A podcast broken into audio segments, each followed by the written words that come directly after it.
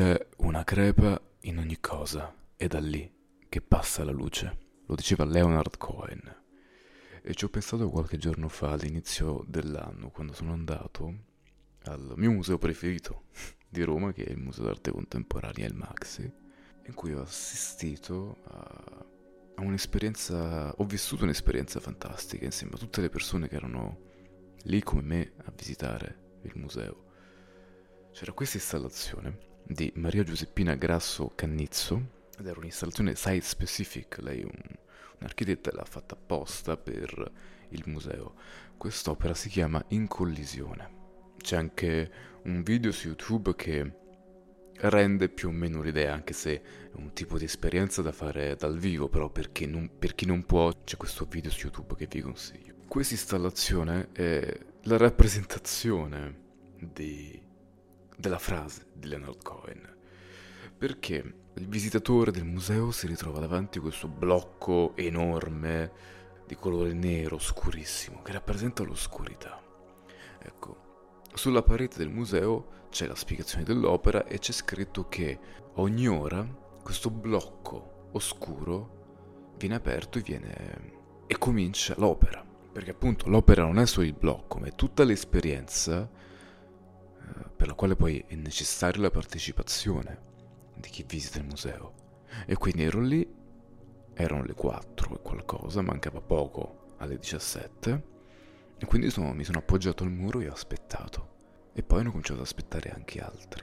E alle 17 in punto un, un addetto del museo ha premuto dei pulsanti, ha aperto questo blocco, rivelandone l'interno che era vuoto ma era molto intricato, e invitando i visitatori del museo a entrare. E quindi anche un po' chi curiosamente, chi in maniera timida ci siamo addentrati in quest'opera, che è un labirinto oscuro da cui però passa della luce, che è in fondo, che è l'uscita, perché quest'opera rappresenta appunto la ricerca di una via d'uscita, di un barlume di luce da qualche parte in, in periodi oscuri. Ed è veramente quasi, verrebbe quasi da chiedere a, all'artista se, se in qualche modo la frase di Leonard Cohen c'entri qualcosa, ma per oggi ci limiteremo a parlare di questo argomento. E quindi ciao, questo è considerare il nostro piccolo avamposto luminoso in mezzo al buio, uno spazio in cui rilassarci e cercare insieme i miracoli nel quotidiano anno nuovo, copertina del podcast nuova, microfono nuovo, spero che si senta. Entrambe le cose sono un merito di Sabrina Marcuccilli, che con la sua straordinaria sensibilità ha creato una copertina splendida e mi ha regalato questo microfono. Mettetevi comodi, bevete qualcosa e cominciamo. Benvenuti.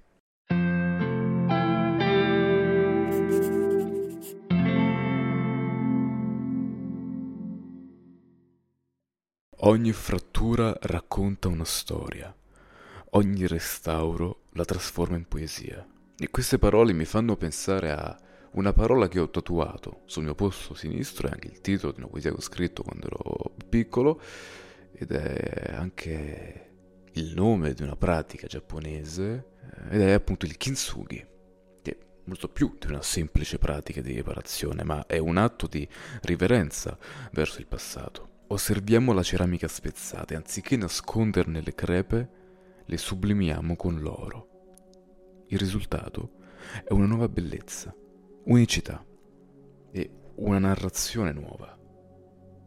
Questo antico rituale ci insegna che le nostre ferite, anziché vergognarci, anziché nasconderle, possiamo trasformarle, farle diventare l'essenza stessa della nostra bellezza interiore.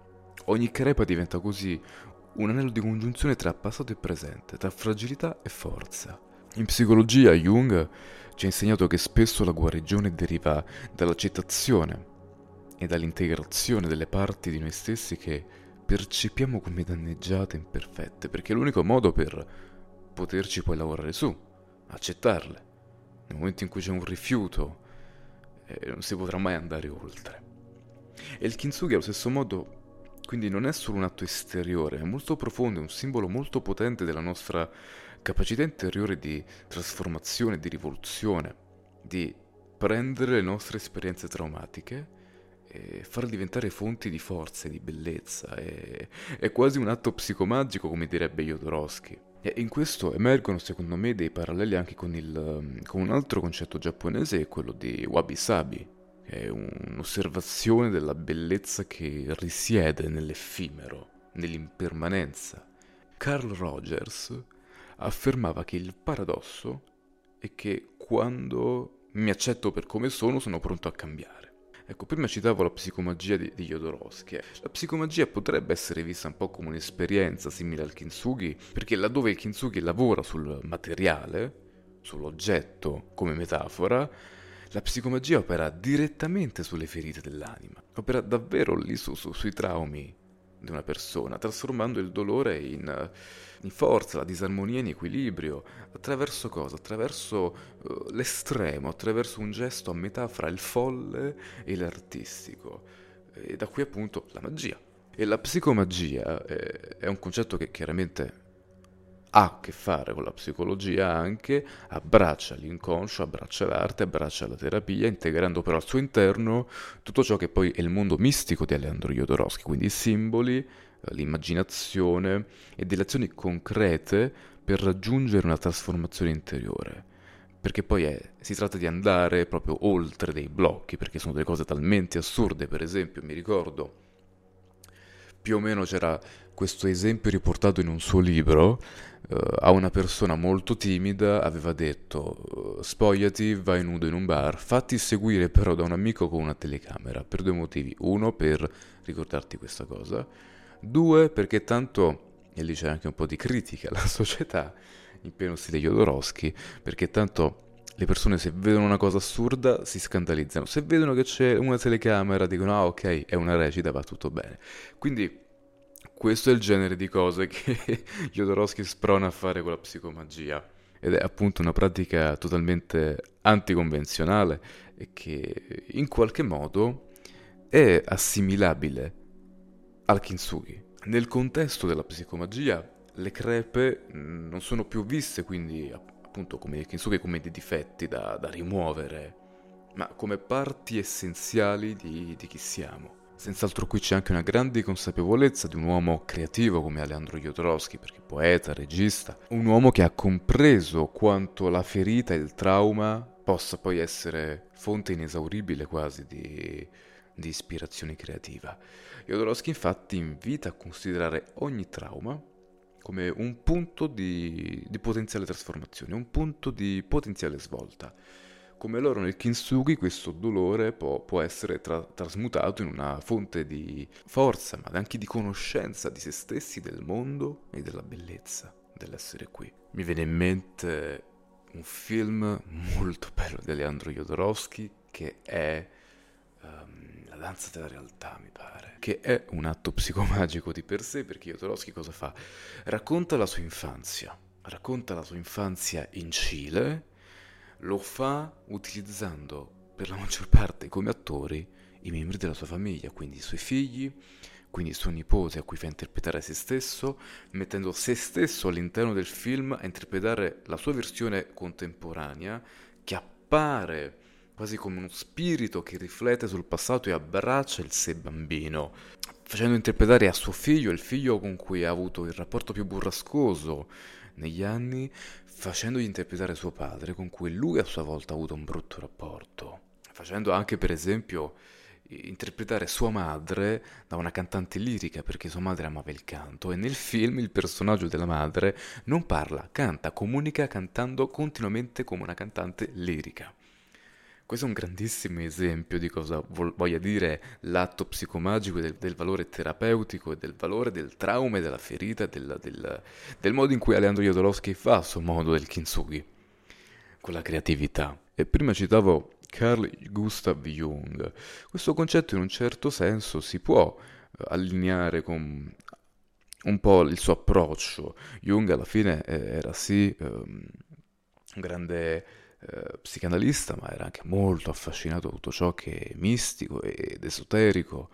Ehm, lui stesso condusse degli esperimenti nel merito perché era affascinato dal, dalla mente e appunto anche a tutto ciò che non è facile spiegare. La sua idea di individuazione, eh, il processo di integrazione delle varie, varie, parti della psiche, in un certo senso anche quello si può riflettere nel concetto di Kintsugi, perché l'accettazione delle nostre ombre, dei nostri frammenti spezzati, conduce in, alla fine alla creazione di una totalità più ampia e consapevole. È chiaro, noi da quando siamo nati fino al momento presente abbiamo subito tutti quanti dei traumi e delle ferite che in, in qualche modo ci hanno spezzato, eppure noi non saremmo chi siamo, saremmo ancora quei bambini, senza aver vissuto tutte queste esperienze. Parlavo del wabi sabi. Il wabi sabi cos'è? È un comprendere che la bellezza risiede nella transitorietà. Un momento ha valore perché sappiamo che passerà e può essere un momento bello quanto un momento brutto. Anche un momento brutto è bello perché a un certo punto passa e la bellezza sta nel fatto che passa. Ma lo stesso si può dire anche dei momenti più belli, perché assumono un valore irripetibile, perché appunto non sono replicabili. C'era forse una poesia che diceva eh, non troverai mai la stessa, non vedrai mai la stessa farfalla due volte parlava dell'amore, che non è, non puoi vivere lo stesso amore due volte, eh, lo stesso in realtà si applica a tutto, non, la stessa farfalla non la puoi vedere perché la farfalla muore subito, ha un ciclo di vita brevissimo, nonostante sia meraviglioso da guardare. Lo stesso vale per um, i momenti belli, ma anche per i momenti brutti, ogni momento alla fine è una farfalla. E tutti questi concetti alla fine aprono un vasto orizzonte di possibilità di crescita umana, di crescita personale.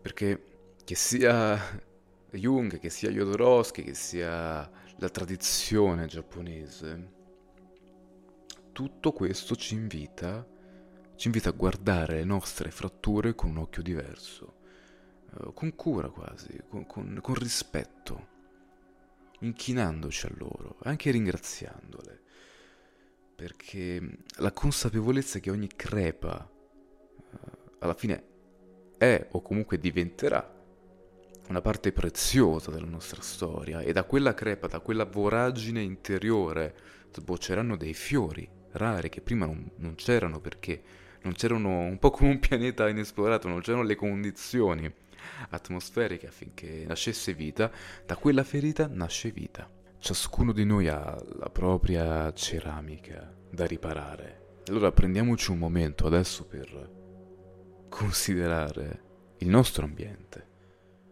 E osserviamo gli oggetti che ci circondano. Io qui ho una candela, una tazzina da caffè, una statuetta di un Buddha. Certo, potremmo notare delle imperfezioni in questi oggetti, ma è proprio attraverso queste, proprio attraverso queste che questi oggetti diventano unici diventano preziosi, nostri, intrinsecamente belli, e così anche noi.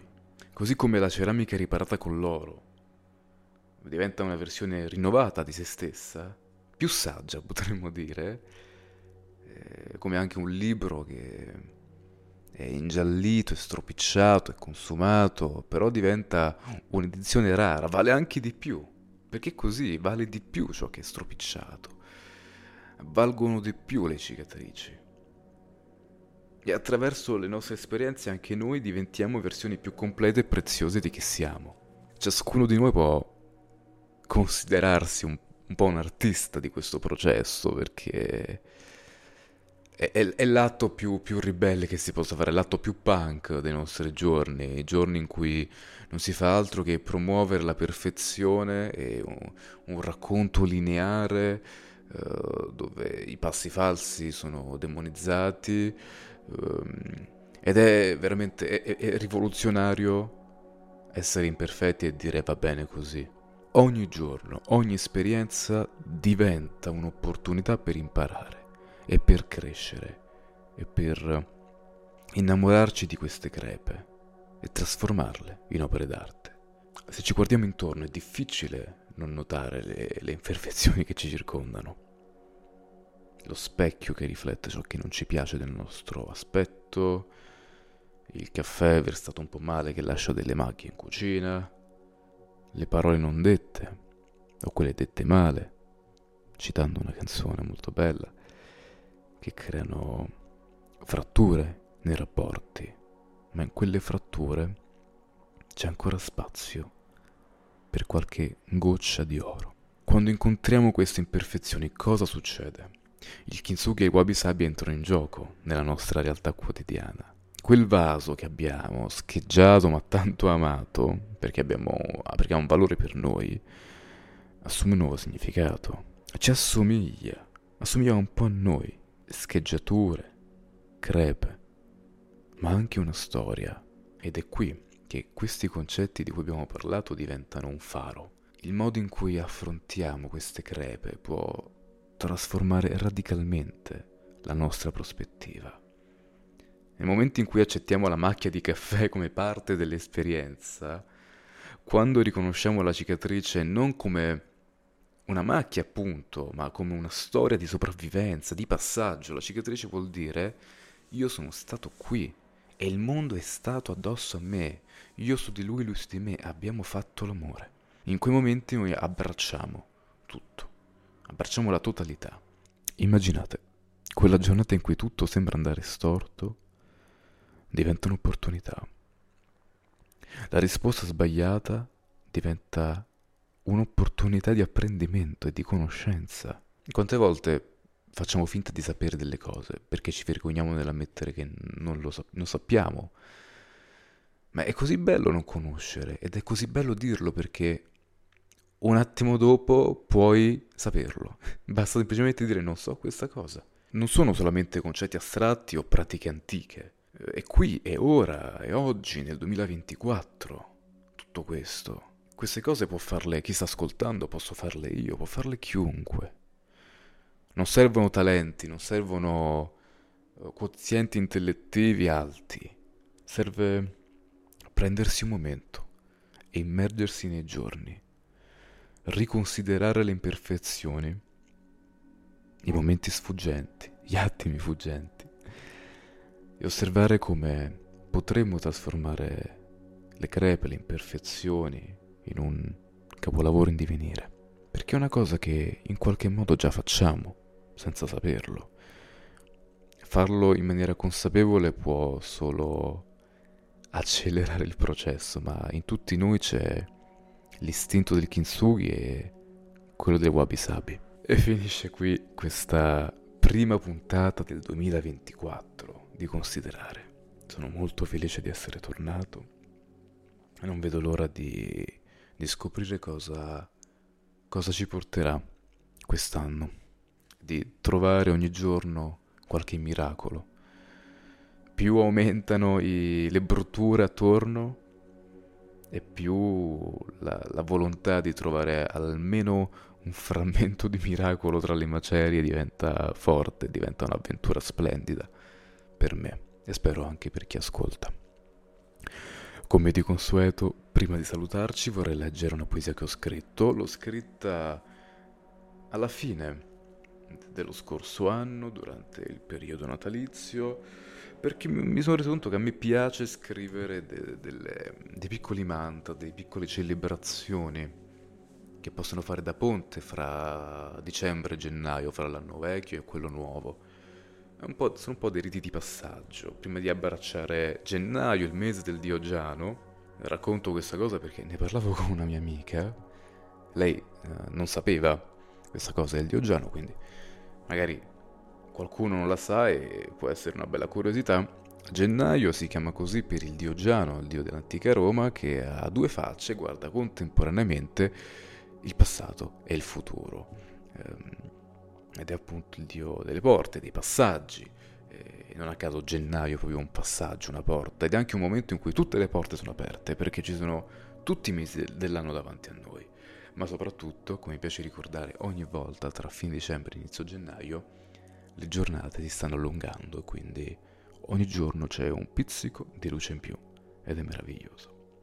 Dicevo, c'è questa nuova poesia che ho scritto che vorrei leggere e spero di essere stato una buona compagnia.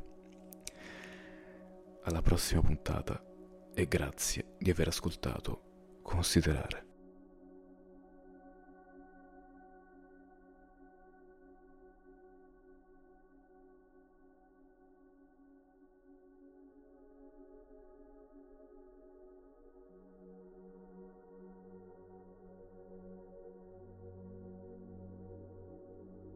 Gennaio apre il tempo, lo riempie di neve e di bianco in attesa che tu scriva. Sei costola di mare e cuore di vento, fiore nato nel fuoco e vertebra di universo, discendente delle stelle e antenato dei miracoli. Va dove ti chiama la luce, dove ti aspetta un nido, con dentro un brivido. Sii la sacerdotessa di tutti i tuoi orgasmi. Benedici i risvegli in cui il mondo viene a farsi il bagno nei tuoi occhi di gange. Non lasciarti imprigionare dalle paure o dallo sguardo degli altri. Non sei un numero nella massa, non sei un ruolo nella società, non sei un caso nell'universo. Sei un essere infinito che si manifesta in una forma temporanea. L'acqua santa e l'urina del cane. Nel fiume della vita scorre tutto insieme. Renditi conto di quel respiro condiviso che unisce il tuo alito a quello di ogni creatura, a quello di ogni vento. Sei un frammento, un'acrobazia della luce. Liberati e vola.